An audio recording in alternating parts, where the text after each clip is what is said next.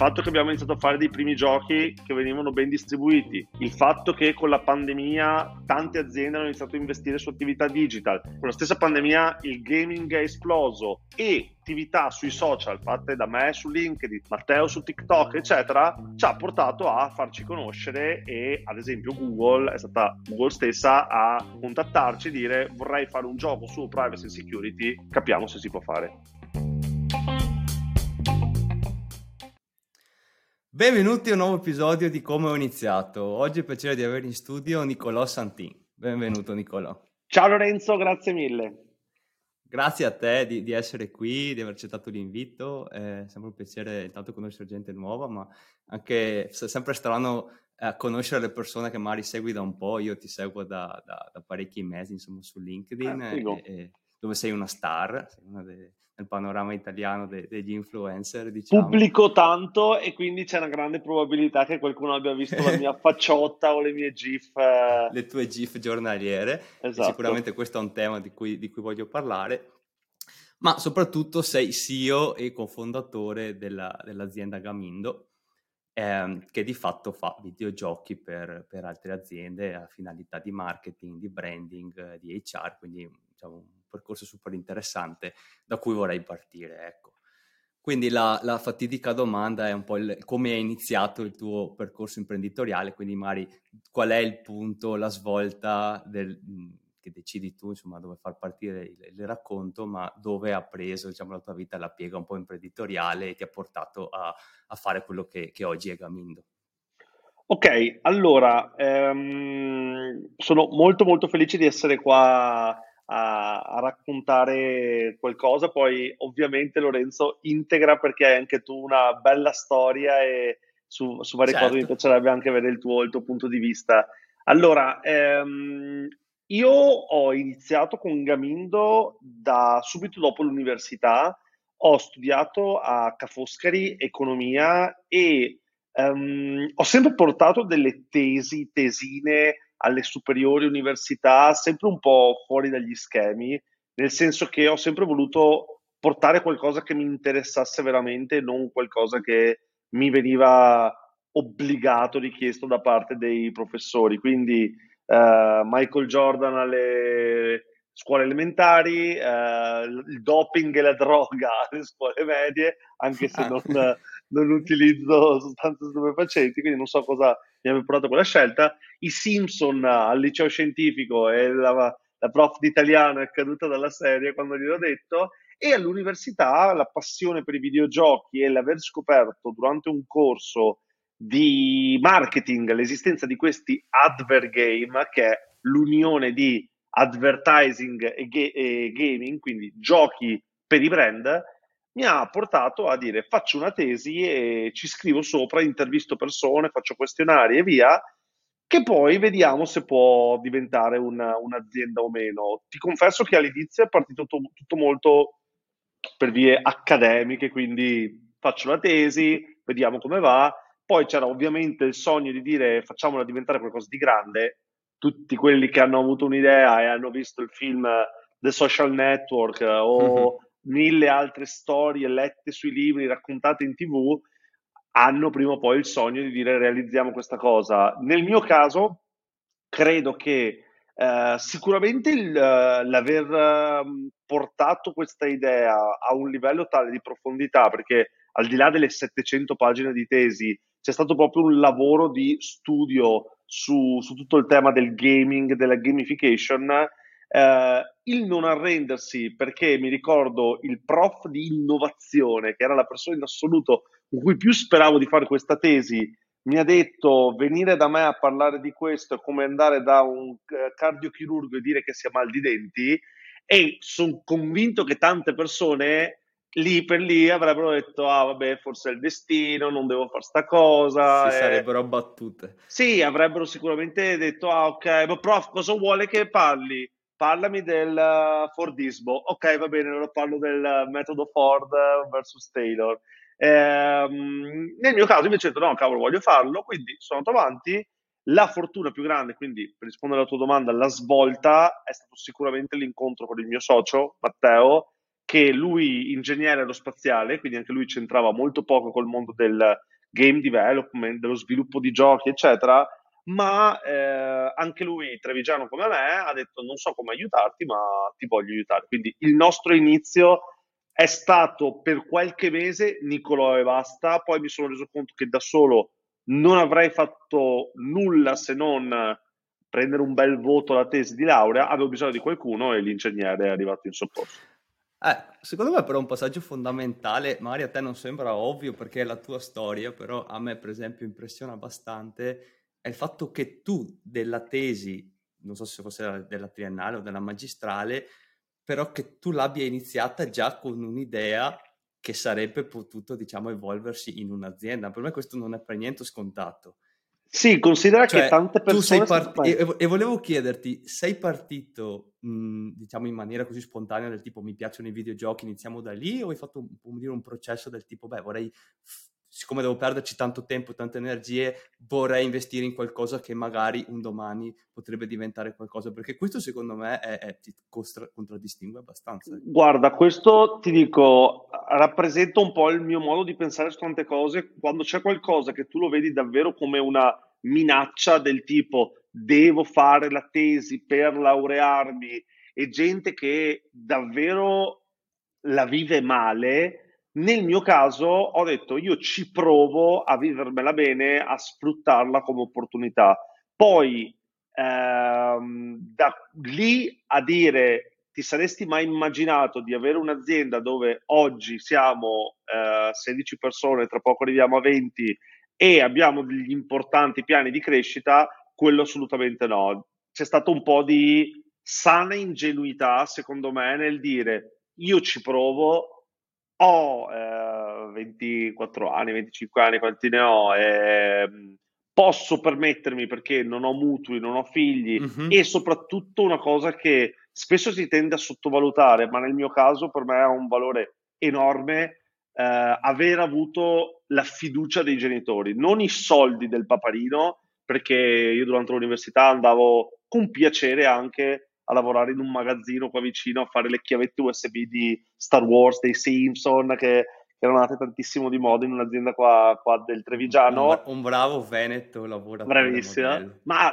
ma, la cosa incredibile è che anche tipo questo qua in Veneto un'azienda che si chiama Mikey, che questi chiavette USB distribuiti in tutto il mondo hanno vinto premi di Walt Disney, eccetera, ma sì, uh, sconosciuti qua abbastanza sì. in, in Veneto, poi vai in America e trovi e trovi l'azienda da, da Vascon di, di, Treviso. Però io mi pigliavo il mio bel voucher da 7,50 euro netti e ehm, aveva un valore enorme perché appunto non era il paparino che mi aveva dato i soldi, ma la fiducia, che è una cosa che io credo di aver avuto una grandissima fortuna per iniziare, perché sono sicuro che tantissimi altri vanno da oggigiorno, tuttora, vanno da un genitore e gli dicono voglio lanciare la mia idea, la mia startup, in Veneto, ma non solo, gli direbbero: Ascolta, vai a lavorare, I, i sogni ti entri nel cassetto. Nel mio caso, invece, ho avuto una gran fortuna su questo e, e non è una cosa da sottovalutare. Eh, infatti, te lo stavo per chiedere perché sicuramente c'è un'ambizione, c'è eh, un'energia interna, però deve esserci anche del supporto esterno. Quindi, genitori, hai detto,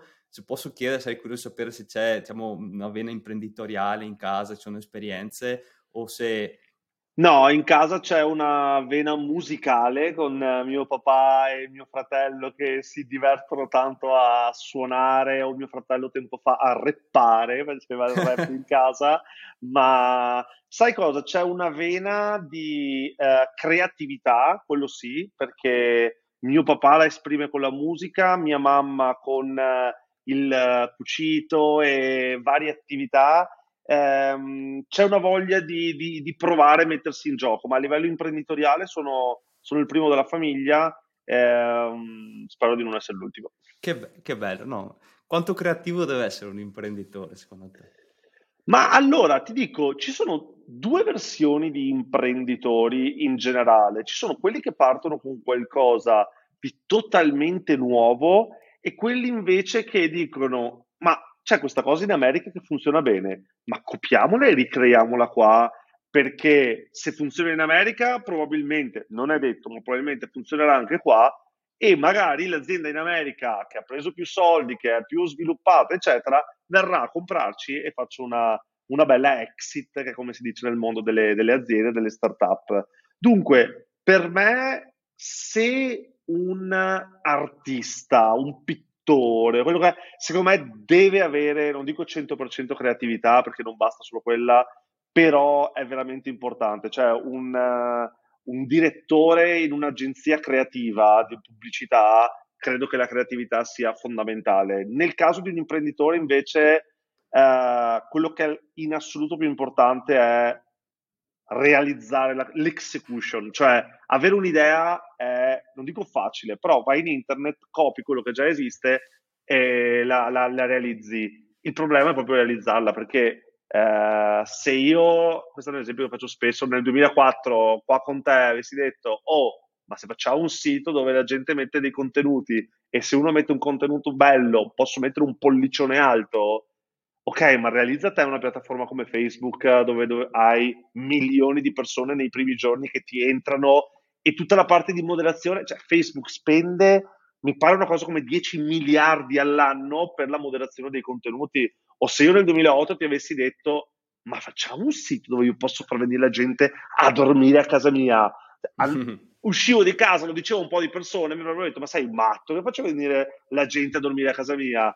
Eppure Airbnb adesso per noi è proprio uno status del tipo vado in hotel o su Airbnb, cioè neanche in una casa di qualcun altro. Quindi ehm, realizzare no, le cose. L'esecuzione è il 90%, sì. il 95% e secondo me è anche importante magari dirlo, ripeterlo sentirselo dire da imprenditori perché secondo me tanti magari che vorrebbero lanciarsi sono sempre lì che pensano alla prossima SpaceX o alla prossima breakthrough technology quando invece la realtà dei fatti è che bisogna partire con qualcosa e quasi sempre il business model e la tecnologia, quello che vendi cambia oh, okay? sì. molto, rapi- molto, rapidamente, Quindi l'adattabilità al mercato eh, è molto più importante, la curiosità, la flessibilità, diciamo anche l'ossessione probabilmente per la propria attività.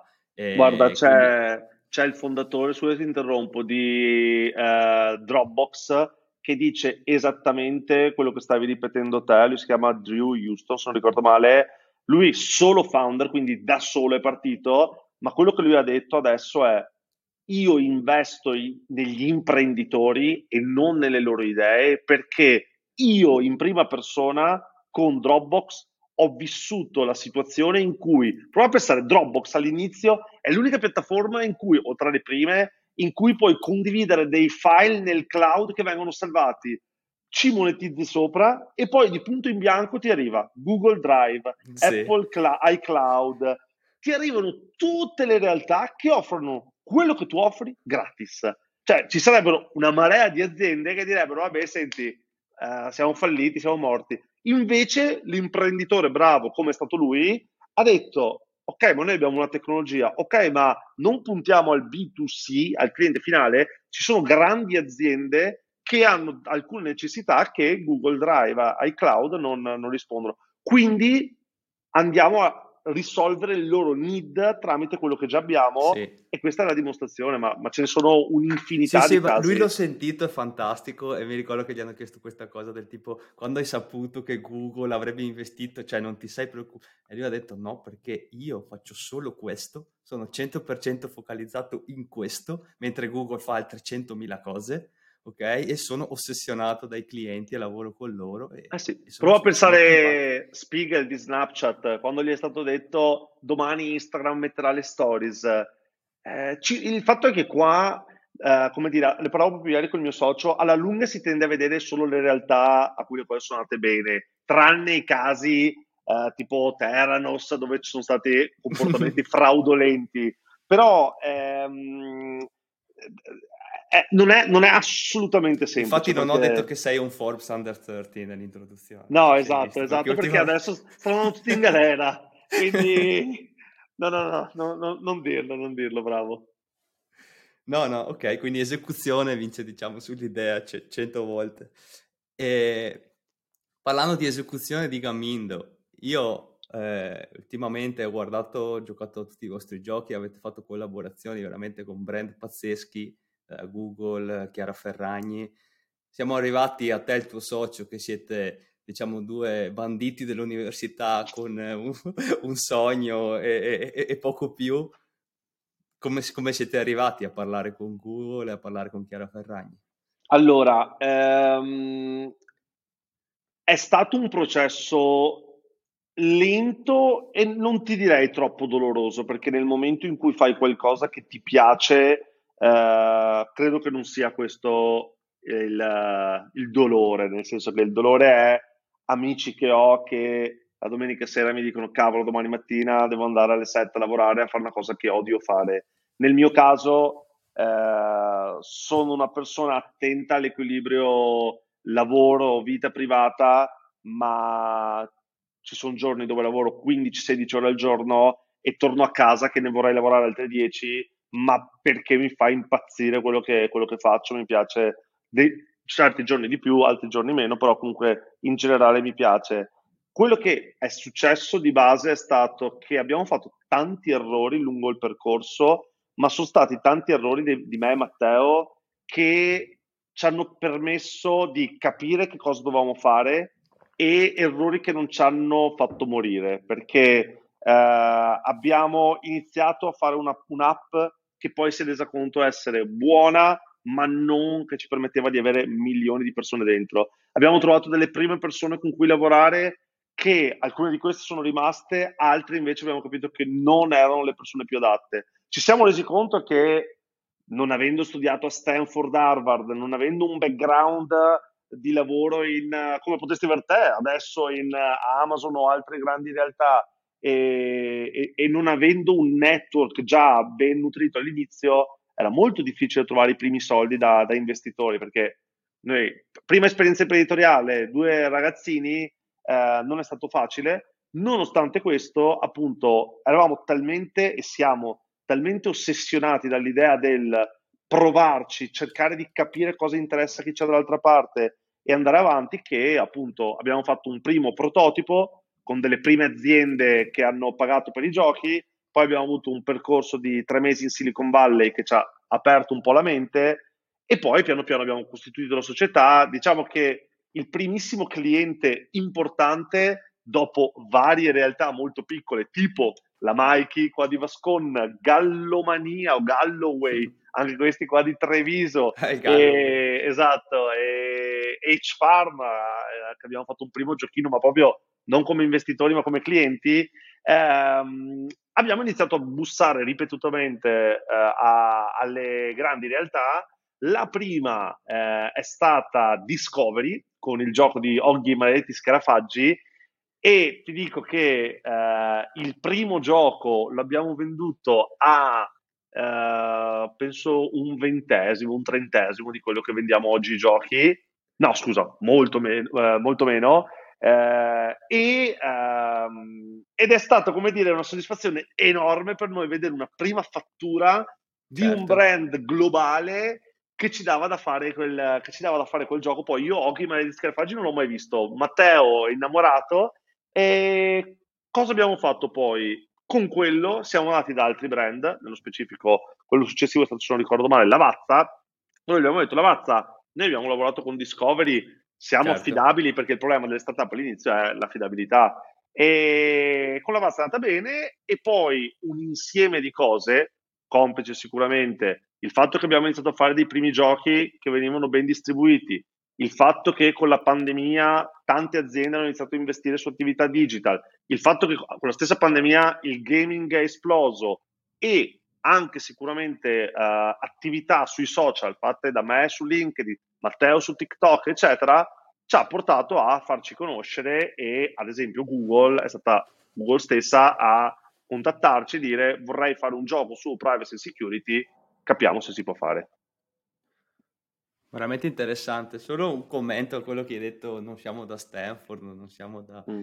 E io posso dirti la mia esperienza personale, perché mi sono laureato sia alla triennale sia specialistica a Padova, e poi però sono, ho lavorato un po' in Italia, poi sono andato all'estero, ho lavorato per Tesla, ho lavorato per Amazon e ho avuto a che fare, ho lavorato con gente che si era laureata a Stanford e la cosa che magari può sorprenderti o anche no è che non è che tutti quelli che vengono fuori da Stanford sono, capito, i, i vari sì, sì, Elon Musk, o, o sì, sì, eccetera. Cioè, mh, secondo me quello che dà molto quelle università americane, a parte un debito di 400-500 mila dollari, quello che è, eh, che non invidio, eh, ma gli danno molto autostima perché, come dire, li mettono in mezzo a un pool di gente brillante, creativa o comunque in cui c'è, c'è molta imprenditorialità, c'è molta gente curiosa che per esempio io non ho vissuto per niente a Padova, cioè c'era un sacco di gente brillante, un sacco di gente sveglia, ma soprattutto ingegneria, diciamo di imprenditorialità, di startup, ecco la parola startup forse l'ho scoperta a, a 28 anni,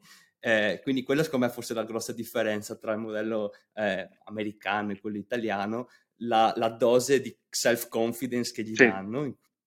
Tutto è possibile lì, invece da noi quanto, niente è impossibile, eh, o niente è possibile, e invece non è così, ecco, te sei un esempio di questo, ma ne ho conosciuti tanti, quindi non c'è secondo me troppo da, da, da invidiare, dire, cioè, eh, con tutto il rispetto di quelle grosse università lì, però laureati allora, in, una, in un'università italiana pubblica, se uno ha voglia di farsi il mazzo, può andare dove Ah sì, sì, assolutamente, ma infatti guarda, ci sono tante realtà che sono basate magari in America con ingegneri italiani. Questo noi l'abbiamo visto esatto. quando siamo stati a, a, San Francisco, che sono davvero molte, molte le realtà che, che si comportano così per un discorso di eh, ingegno delle persone stesse, quindi di competenze e al tempo stesso ovviamente anche una parte economica, perché un software engineer in Silicon Valley ti costa 200 mila dollari, qua te esatto. ne costa un quarto. Il fatto però, come dice anche te, è che per me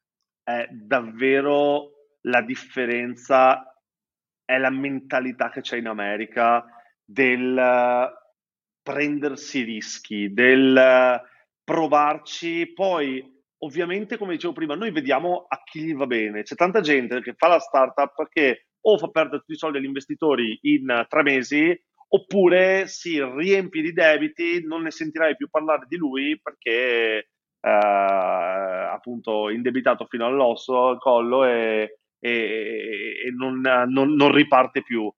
Il fatto è che loro lì, poi adesso mi pare che abbiano anche alcune aziende lo, lo stipendio bisettimanale addirittura, cioè entrano soldi, li investono, li spendono, fanno... Sì, sì. E... Beh, negli ultimi anni c'è stata anche probabilmente una bolla delle startup tech e si vede che sta... Cioè, Adesso sì. Si stanno rivendendo momento... acquisizioni a 10 volte, diciamo, i soldi investiti, cose assurde.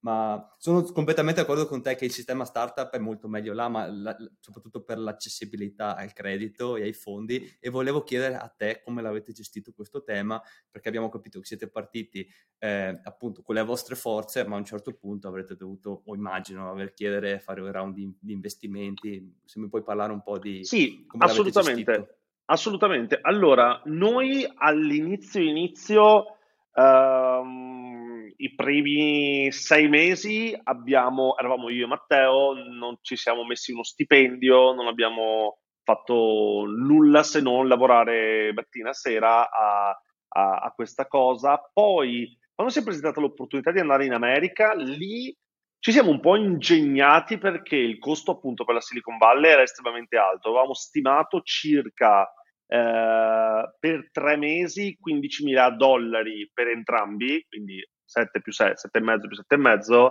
Eh, il fatto, perché una casa lì ti costerebbe 3.000 dollari al mese, adesso noi dobbiamo tornare tra due settimane, tra due mesi e per fare due settimane lì, eh, adesso probabilmente dormiremo in un motel tipo scena del crimine americana, e abbiamo trovato tipo 1.500, ma cioè, sul, sì, sì, sarebbero no. a 4-5 mila dollari adesso. E cosa abbiamo fatto? Abbiamo fatto una raccolta fondi su GoFundMe, proprio eh, donation based crowdfunding, quindi non mi dai dei soldi, io ti do delle quote della mia società, come succede solitamente con gli investitori, ma il, ti do la possibilità, se vuoi, di sostenere questa nostra idea, questo nostro viaggio che vogliamo fare con delle piccole donazioni. Quindi eh, potevi donare a fondo qua... perduto, diciamo. A fondo perduto, a fondo perduto. Si chiama Found Me?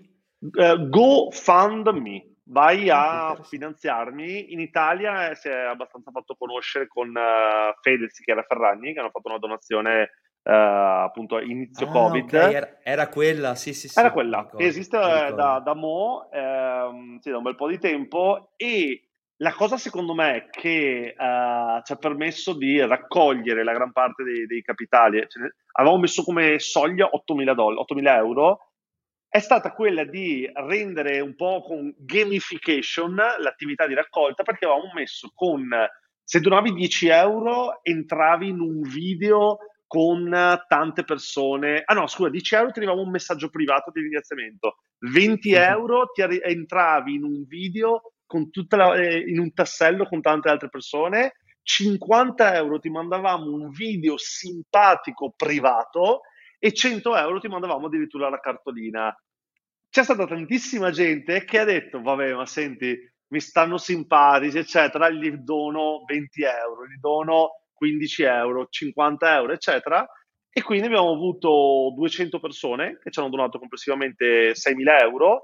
Abbiamo bloccato la raccolta fondi perché poi abbiamo vinto un premio da 25.000 euro con uh, una competizione di, di startup e abbiamo, ci siamo approcciati agli investitori con un primissimo investitore uh, che ci ha dato 25.000 euro per, per partire per l'America, quindi proprio pre-partenza, solo sull'idea niente di sviluppato. Poi, um, circa un anno, un anno e mezzo dopo, eh, con un primo prodotto, con dei primi ricavi, dei primi clienti, eccetera, abbiamo raccolto il primo circa mezzo milione da eh, nessuno che conoscevamo di amici, parenti o altro, ma lavorando molto su LinkedIn, relazioni personali, partecipazione all'evento o una persona che investiva e che diceva, beh, ma se vuoi ti presento a questo mio amico che ti mette 20.000 euro, 10.000 euro, quello che è.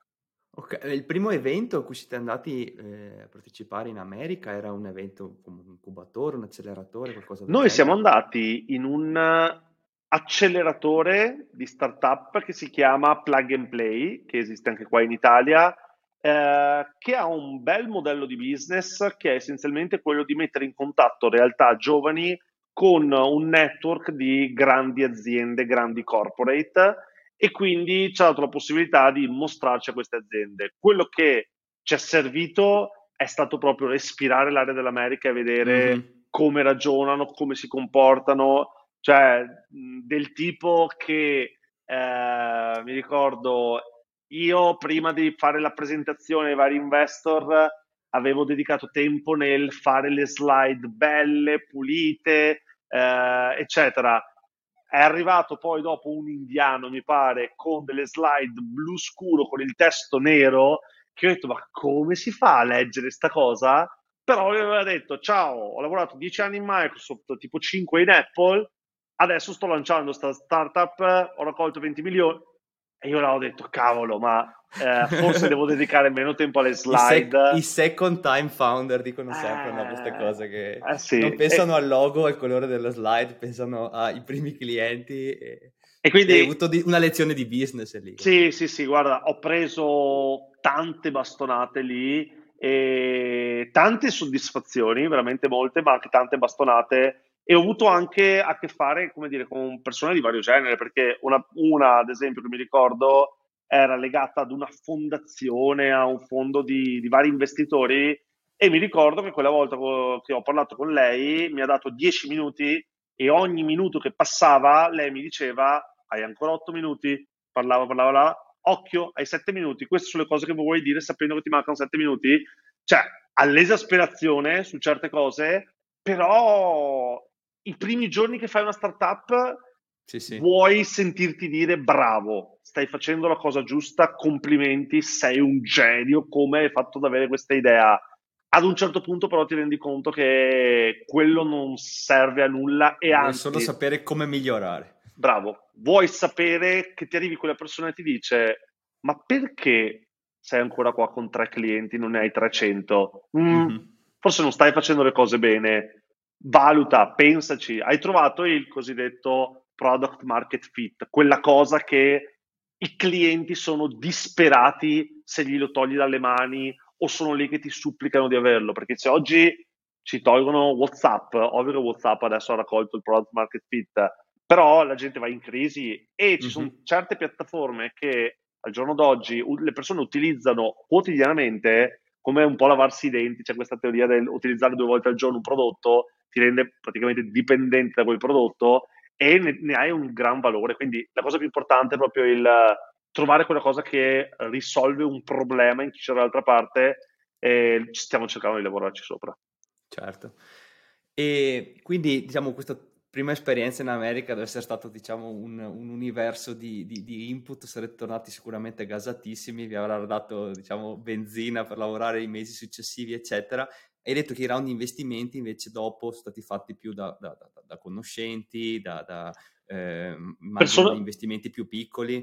Sì, allora, eh, gli investimenti... Volevo chiederti se era nel panorama italiano mh, mm, e anche un tuo commento così sul, sul panorama, come fare startup in Italia. Ecco. Allora, eh, le persone che hanno investito sono tutte italiane, alcune di queste vivono fuori Italia, ma sono tutti italiani. Eh, la maggior parte del round, cioè la metà del round praticamente è stato coperto dalla Luis, che ha un veicolo di investimento eh, con una bella mentalità del tipo che rispetto all'America dove gli alunni di un'università eh, donano soldi all'università che poi li, li spende come vuole, la Luis dice cosa? Faccio un network di ex alunni che assieme decidiamo delle startup in cui investire, in cui portiamo anche del valore affinché se io eh, ex alunno metto 50.000 euro ad esempio, ma questi 50.000 euro che investiamo in una startup poi ci permettono di vendere quell'azienda e la quota vale 500.000 euro, eh, il valore che io ho portato tutti. alla Luiz è molto maggiore anche alla, alla società.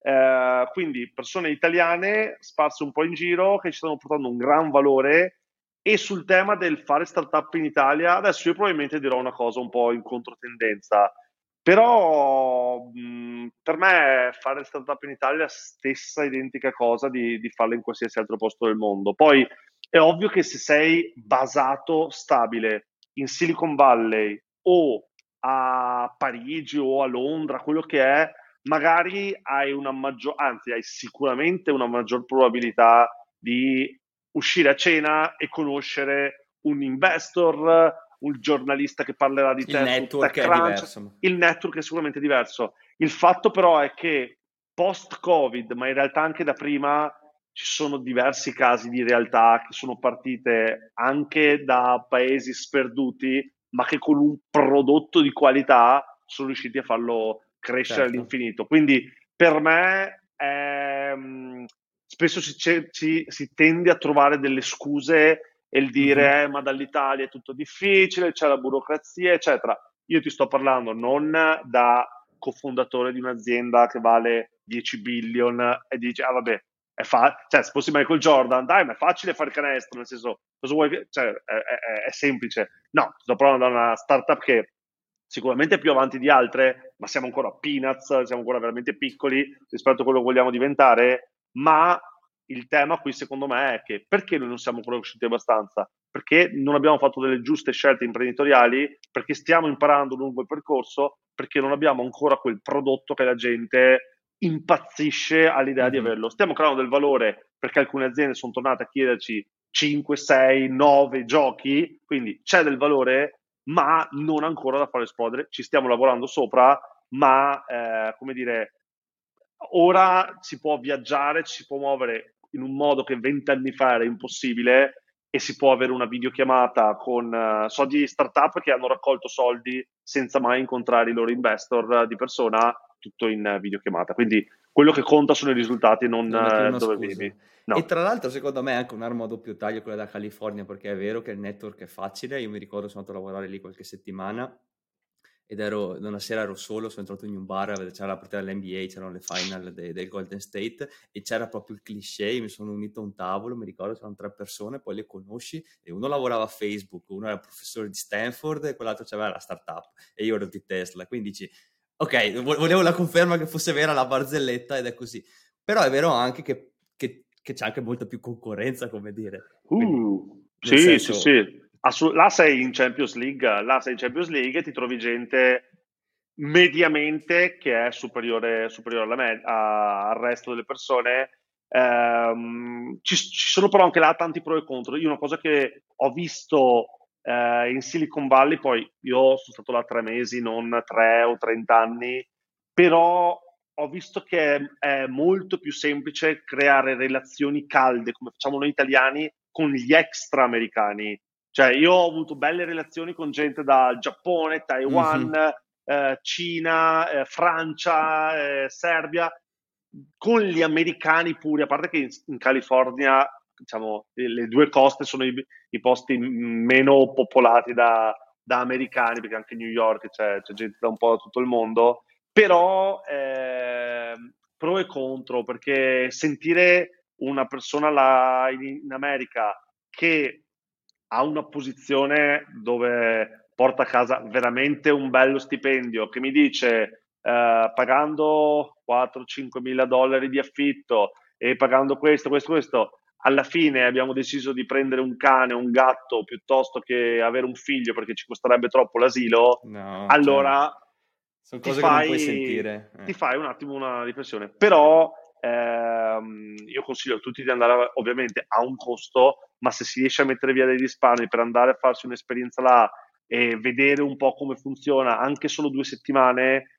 ti, ti, apre la mente, torni qua con un sacco di stimoli e poi, come adesso proveremo a fare noi tra due, tra due mesi, tornare là e vediamo se, se, riusciamo a giocarci le nostre carte. Però... E andate a fare qualcosa di simile, quindi c'è sempre un accelerazione. No, no, allora noi andiamo lì perché abbiamo diversi contatti là con, con l'America.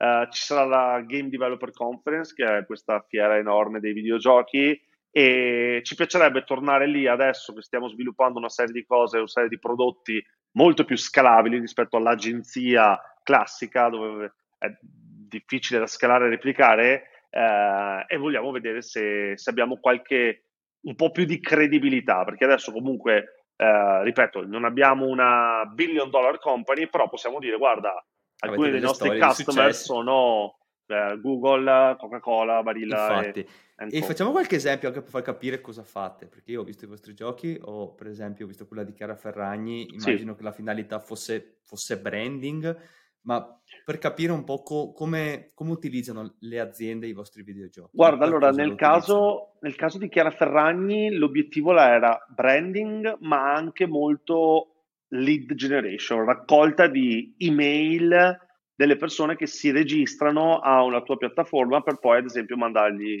newsletter, comunicazioni varie.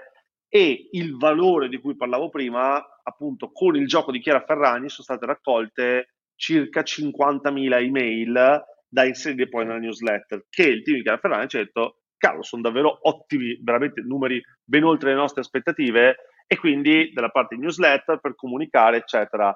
Eh, I giochi essenzialmente li vedo divisi in due mondi, che c'è da una parte il marketing, come dicevi anche te prima, quindi voglio promuovere un prodotto. Acqua di Parma abbiamo fatto il, il profumo club tramite un videogioco, o Ringo, un, uh, compravi il prodotto in store, in negozio e potevi giocare per vincere una PlayStation, uh, o diciamo uh, un prodotto di scacchieri di Barilla dove appunto scopri il biscotto tramite il gioco facendo varie avventure al tempo stesso c'è tutta la parte di formazione, educazione, formazione sia delle, dei clienti consumatori esterni che dei dipendenti interni e quindi col gioco di Google sulla privacy and security. Quindi al posto di dirti devi utilizzare delle password sicure, sì. devi stare attento allo scam o al phishing, te lo facevo scoprire tramite un gioco o con Barilla, anche sempre lì abbiamo fatto un gioco sulle api, su quindi il tema ambientale, con UNESCO sugli oceani, ma al tempo stesso per i dipendenti interni abbiamo fatto giochi su cyber security, su tema smart working, su diversity inclusion, quindi vari temi trattati in modo più coinvolgente. Io come dipendente di corporate, diciamo da dieci anni, ti dico secondo me si nota la tendenza, cioè quando ho iniziato a lavorare non c'era zero, adesso sempre di più e fa la differenza perché un dipendente corporate, soprattutto delle corporate grosse, fa una quantità veramente alta di corsi e aggiornamenti e il phishing, le truffe e come comportarsi al lavoro, eccetera. E a volte sono, cioè, sono sempre argomenti interessanti, però a volte magari non hai la pazienza, so, mm. oppure a volte per esempio eh, privacy, temi legali sono anche un po' noiosi. E solo avere l'interfaccia iniziale in cui c'è l'omino stile Super Mario che ti fa vedere che devi fare sei livelli, poi ad ogni livello comunque ti snaccano il PDF. Il quiz, certo. Però poi fai le domande, guadagni i punti, perdi i punti, a me fa la differenza. No, no, no, cioè, chiaro. Ma infatti l'engagement e, soprattutto fatto così è anche diciamo uno sforzo credo relativamente basso di farlo perché poi il contenuto, diciamo, non è stato gamificato il contenuto, certo. che sarebbe la cosa veramente figa e che secondo me arriverà in futuro. Sì, sì, sì. Spero sì, arriverà in futuro. E voi lavorate anche su questa parte qui, quindi anche di formazione. Sì, assolutamente. Beh, guarda, per il tema smart working con un'azienda abbiamo fatto un gioco molto in stile uh, Farmville, tipo Idle Game, quei giochi dove parti, hai il tuo personaggino che gli fai fare delle azioni, più fai azioni giuste, più guadagni dei punti, che puoi comprare qualcos'altro che con quei punti poi a sua volta compri altro, eccetera. E è un gioco dove tu hai degli omini che arrivano alla reception che ti dicono oggi devo fare questa attività e tu devi dirgli se deve farlo in ufficio o a casa. Se rispondi giusto, guadagni dei punti che ti fanno mm-hmm. sbloccare delle sale riunioni. Con queste sale riunioni poi puoi sbloccare dei desk che ti fanno crescere lungo la torre di questa azienda, quindi eh, molto, molto più coinvolgente e poi ovviamente lo, lo associ a, a tutti, sì, la parte educativa, la parte formativa. Viene in mente anche, se hai mai giocato a... conosci eh, Rich Dad, Poor Dad? Sì, sì, sì, sì, sì, sì. Ok, c'è un gioco che tipo per insegnarti a uscire dalla, dalla ret race, eccetera, che è molto interessante perché è il gioco tipo più finanziario che abbiamo mai visto, cioè proprio tipo una specie di minimo, è online e devi investire su, su real esatto. estate perché così fai il cash flow, eccetera. ed è semplice, ma ti dà l'idea. Ma infatti, guarda, c'è un Quindi sacco gioco di per tematiche. apprendere. Esatto, esatto, guarda, ci sono un sacco di tematiche che mi piacerebbe proprio affrontare, anche educazione finanziaria, educazione su, su tanti temi che vengono trattati poco o male, ma che a ragazzi giovani e meno giovani è di importanza estremamente rilevante. Eh, magari ti dai un po' di post adesso, così mi, mi aiuta anche sulla transizione a LinkedIn. Un... Perché immagino che tu li utilizzi quei post lì anche per eh, eh, studiare. buona per, perdere, per, studiare, no? Assolutamente, ma guarda... Eh... Io lo uso il podcast così, cioè mi piace un sacco avere eh, un ospite e così mi guardo la sua storia, la sua azienda, il suo business model, perché comunque lo facevo già, ci perdevo già talmente tempo che almeno adesso ho la scusa che ho il podcast.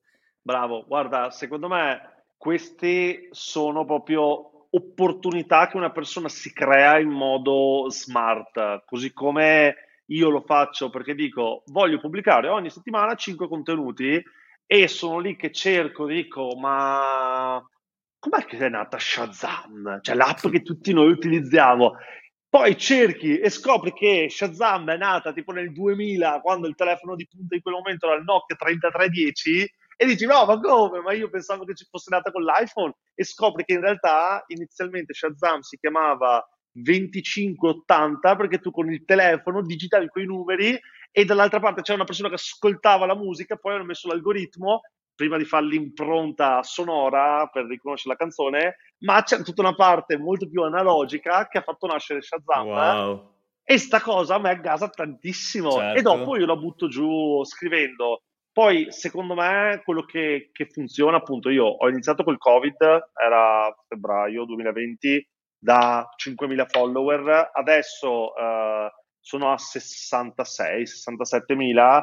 Uh, è stata una costante ogni settimana. Ho visto che 5... punti ai 100 quest'anno. Sì, quest'anno punta ai 100. Quest'anno punta ai 100 perché se l'anno scorso sono riuscito a raggiungere l'obiettivo che mi ero dato, vuol dire che non mi sono dato un obiettivo abbastanza ambizioso.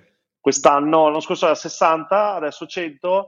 Ovviamente sarà estremamente complesso perché... Vorrei sottolinearlo chi ci ascolta, 100.000, cioè perché ah, secondo me anche nel, nel 2023 a volte perdiamo proprio la percezione dei numeri, no? Cioè tu scrivi ogni giorno a potenzialmente 70, poi magari qualcuno un giorno non la legge, non la legge, però scrivi a 70.000 persone. Certo. Cioè, sono cose che la tecnologia ci rende oggi facili. Ah no, guarda. E che sono, sono incredibili se ci pensi. È, è straordinario, è straordinario e anche qua io torno sempre al solito discorso del non abbiamo più scuse e lo credo fortemente perché io che ho studiato economia volevo fare un'azienda di videogiochi e ho, trovato, ho scritto su Google sviluppare giochi, ho trovato un corso di 2 ore e 51 minuti in un sito che si chiamava svilupparegiochi.it che mi insegnava a fare un Flappy Bird. Buona SEO. Esatto, SEO geniale. Che mi insegnava a fare un Flappy Bird. Ho iniziato a fare Flappy Bird. Poi, quando la cosa ha preso piede, ho assunto, ho, ho iniziato a lavorare con persone più brave di me. Però la prima validazione ce l'ho avuta senza eh, ma devi andare a raccogliere soldi perché altrimenti, cioè, ovvio che se domani vuoi fare un'attività di Uh, ma fino a ieri avrei detto intelligenza artificiale, ma in realtà adesso c'è chat GPT, OpenAI, è tutto, hai tutto aperto. E quindi sia nella creazione del contenuto, puoi fare un sito, io ho fatto il sito di uh, Gamindo con uh, WordPress senza nessuna competenza di web design, HTML, CSS, eccetera, ma al tempo stesso la distribuzione del contenuto, tu adesso hai Spotify per il podcast, hai uh, YouTube, hai TikTok, hai LinkedIn, hai una marea di piattaforme che ti permettono di distribuire il tuo contenuto. Quindi ritorno a quello che dicevo prima. Oggigiorno, secondo me, non ci sono più scuse. Ognuno ha gli strumenti per parlare con il mondo fuori. Ovviamente devi fare qualcosa di rilevante e trovare il, il modo per comunicarlo. Io inizialmente prima di LinkedIn io avevo iniziato già a pubblicare su TikTok quando si chiamava Musical.ly, ancora proprio ben prima. E avevo iniziato ad avere anche un po' di seguito, però poi ero là fermo, non mi divertivo, fare il video era un po' noioso, infatti quell'arte che io cerco di mettere nel fare cose magiche ogni tanto con le GIF eh, era nata dal vedo il film, c'è il green screen, dico aspetta che lo rifaccio anche io, quindi guardando video su YouTube mettendomi con Premiere senza nessuna uh, competenza di video editing. Però TikTok non era la mia piattaforma uh, Musical.ly per condividere i contenuti. Ho iniziato su LinkedIn, nonostante ho sempre avuto quattro in italiano e sono consapevole che a volte scrivo dei testi che non sono perfetti. Però io mi butto, è una scusa ogni giorno, ho il foglio bianco, proprio la cosa peggiore sì. perché quando ho iniziato a scrivere, e, e, c'è gente che mi dice il tuo modo di raccontare le cose me le rende semplici e divertenti. È molto spontaneo, infatti per chi, per chi ci ascolta e non ti conosce, eh, eh, andatevi a vedere. Eh, io trovo anche la parte del GIF molto divertente, tra l'altro è bello anche vedere l'evoluzione del GIF e lì si vede la creatività, si vede che ci, ci, ci passi tempo, che sei comunque anche ambizioso nel fare la GIF perché hai fatto dei, alcune GIF che sono dei capolavori.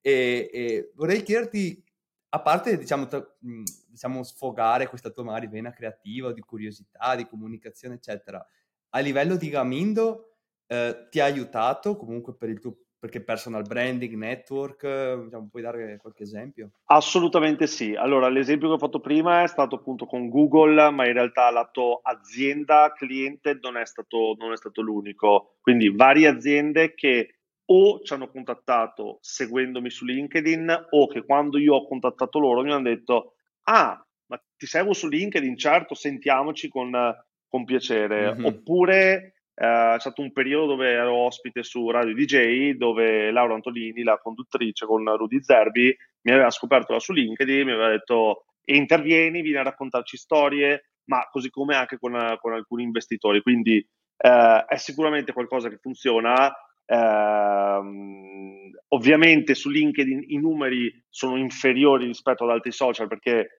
uh, come dire, uh, su TikTok, Instagram, avere 60.000 follower è complesso, ovviamente, però in Italia su LinkedIn non so quanti profili abbiano più di 100.000 follower. Mhm. Credo che siano esageratamente, forse 5 profili che superano quella soglia. Poi adesso da qualche anno LinkedIn sta spingendo molto anche sulla parte di creator e quindi c'è il tasto segui, stanno facendo una serie di, di attività, però essendo professionale è molto diverso. Certo. Nel mio caso anche poi una cosa che dico è io voglio continuare a fare quello che mi piace, cioè vedo ad esempio che stanno andando molto di più i caroselli come contenuto su LinkedIn rispetto alla GIF. Il discorso però qual è? Che io il sabato mattina, quando mi sveglio e proprio, ho proprio voglia di scrivere dei post e divertirmi, quando faccio le GIF io mi diverto. Se dovessi fare altri contenuti, può essere che perderai la voglia di farlo. Quindi certo. io vado avanti in questa strada. Poi Uh, mai dire mai, può succe- succederà forse che tra qualche mese Nicolò ti dice no basta, facciamo altro, uh, Uh, però in questo momento sta portando molti molti ritorni. Magari se va bene bene quella, quel viaggio che fai in California torni e dici ragazzi devo dedicarmi ad altro. Esatto no, non lo so. Ma guarda però... vedete il mio socio lui lo fa su TikTok lui ha quasi 300.000 persone che lo seguono e quindi sono altri numeri uh, legati a TikTok uh, però anche per lui diciamo, nel suo caso è molto meno legato a, a Gamindo perché lui parla di scienza in quel profilo, sì. però tratta dei temi che prima di tutto lo fanno star bene, quello è importante perché io e lui lavoriamo la maggior parte del giorno, a un certo punto hai bisogno di staccare e a lui piace raccontare queste cose e gli danno anche una, una retribuzione che gli permette di, di vivere ancora più, più tranquillo. Monetizzato di... un po'. Esatto. L'ho visto il profilo, ma infatti tra l'altro ho scritto il tuo socio anche perché mi piacerebbe averlo magari tra qualche mese, fare Beh, la parte tecnica di Gamindo e, e trovo super affascinante, ma, ma, è anche scontato in un certo senso, ma diciamo per quelli della mia generazione, cioè io sono 89, quindi sono un po' più vecchio, magari, e non, non, non, è proprio così naturale il discorso dei social, il fatto che ci siano due founder in cui uno è forte su LinkedIn, l'altro è forte su TikTok, è molto bello vedere la versatilità e il fatto che comunque eh, in parte anche sicuramente vi, vi, eh, vi, complementano in quello che certo. fate. Sicuramente spazio network, spazio creatività, fate altre cose. Quello sicuramente. Bisogna stare molto attenti e infatti ce lo ripetiamo in continuazione io e Matteo al non defocalizzarsi perché se ad un certo punto inizi a dire aspetta che al posto di Gaminto mi metto a fare quella cosa lì è un problema. Infatti, eh, diciamo, senza scendere troppo in dettaglio, eh, diciamo, Matteo ha avuto una bella opportunità per fare una cosa eh, relativa a TikTok, eccetera, ma il suo ragionamento, dopo essersi confrontato con me, e l'ho apprezzato moltissimo, è stato il io voglio far diventare Gamindo una cosa grande. Io non voglio abbandonare TikTok, perché mi piace, perché anche lui il sabato, la domenica sì, registra 10 video e poi li, li, pubblica, ma io voglio creare un'azienda che possa far giocare le persone in Cina, in India, in Francia, in Italia e quindi io e lui abbiamo proprio la, l'ossessione verso il realizzare, realizzare Gamindo.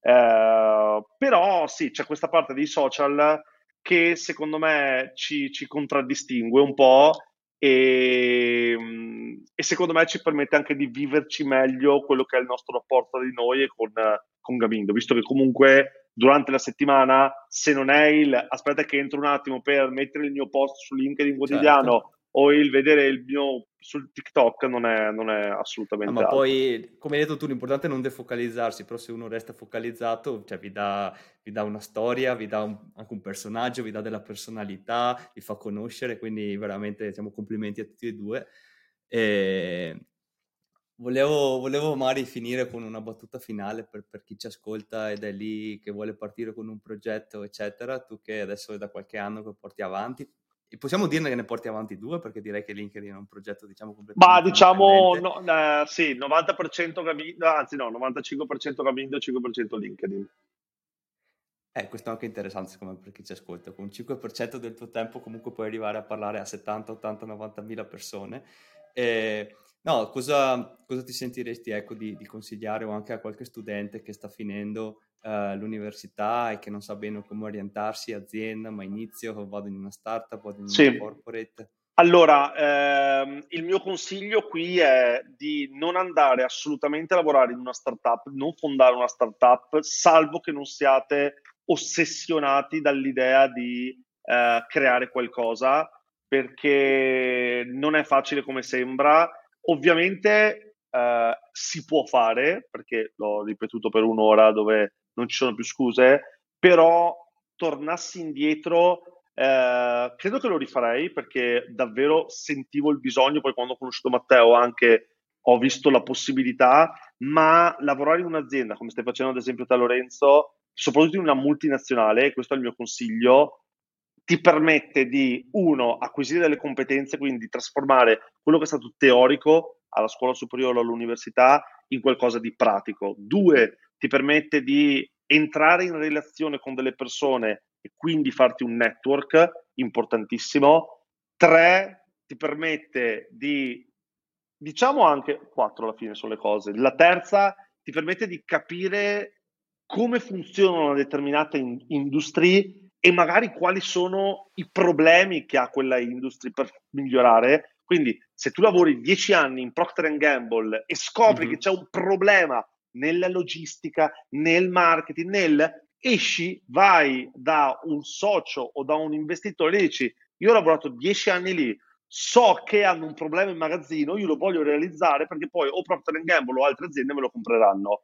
Il quarto punto è ovviamente uh, metti da parte dei soldi, metti da parte dei soldi che poi nel momento finanziaria. Cui, che è importante. Ovviamente il contro però qual è? Che quando hai 25 anni e appunto non hai figli, mutuo, moglie, chi ha più ne metta, è un conto, se inizi a 40 hai sicuramente delle maggiori responsabilità alle spalle, ma se si vanno a vedere le statistiche delle start-up che hanno fatto un maggior successo, eh, i fondatori della stragrande maggioranza dei casi avevano 35-40 anni, non avevano mm-hmm. 20 come ci dipingono su, su, de, sui social, su, su, sugli articoli. Dunque, il mio consiglio è vai a fare startup se proprio devi, altrimenti vai a lavorare in una grande azienda, fai esperienza, fai network, inizia già a utilizzare strumenti come LinkedIn o altre piattaforme per entrare in contatto con altre persone con i tuoi interessi, quindi magari su Discord, su Reddit, su varie piattaforme e, e poi quando credi di, di, essere lì pronto per partire, e secondo me bisogna provarci, se tu hai un minimo di spirito imprenditoriale, poi non tutti possono, non tutti ce l'hanno e non è un problema, eh, trovare almeno una persona, una o due persone eh, di cui ti fidi, con cui non hai mal di pancia quando ci lavori e che ti possono aiutare perché se sei il miglior economista, il miglior commerciale e non hai nessuno che scrive codice o che crea un prodotto, stai vendendo aria fritta. Se sei il miglior developer che esiste al mondo, ma non hai nessuno che ti vende il prodotto, resti lì nella tua cameretta a contemplare la tua creatura, ma la utilizzerai te, il tuo mm-hmm, vicino di casa. Certo l'importanza di, di, di, un socio giusto, l'importanza del network. Spezzo anch'io una lancia in favore delle corporate, nel senso che secondo me sono un ottimo uh, base di partenza, e anche perché non è che se uno inizia una corporate deve necessariamente lavorare 40 anni lì, può appunto farsi la sua esperienza e poi lanciare un'azienda con una certa maturità. E, però, come dici tu, se uno ha un'idea eh, e se la sente quell'età lì, anche quella in cui non hai niente da perdere. Sì. E soprattutto anche qua, parlando di idea, il non farsi problemi nell'andare a raccontarla, perché se tu ora Lorenzo venissi da me e mi dicessi guarda, io sto lavorando in Amazon, ho scoperto che c'è il problema che i colli, i pacchi, quando vengono spediti arrivano storti e quindi si rovinano. Ok, bello, ma io non saprei da dove partire per risolvere questo problema Così come quando una persona dice, eh, vorrei, torniamo al discorso di prima, vorrei fare una piattaforma dove puoi dormire a casa degli altri, ok, realizzala. Sì, Quella sì, è la come cosa... se tu mi dicessi a me, guarda, c'è un mercato pazzesco che adesso si aprirà per fare per rendere i training per le aziende nei videogiochi. Esatto. Io dico, sì, lo so, cioè lo vedo, però non saprei Quindi, che farne di questa idea, non è il mio pane quotidiano. La cosa, la cosa qui da fare qual è? Quella se hai già un network o te lo puoi creare partecipando ad eventi di settore o altro, quello di andare da persone e dirgli, io ho questa idea, ha senso secondo te? Domani tu me la compreresti? Perché se tu domani hai un'idea e hai 20 persone esatto. che ti dicono, oh, guarda, scherzi a parte, nel momento in cui la fai, io te la compro, ma ti giuro, ti firmo anche una lettera tipo Messi sul uh, fazzolettino, lì fatti due domande, forse è il momento di partire. È un bel sì.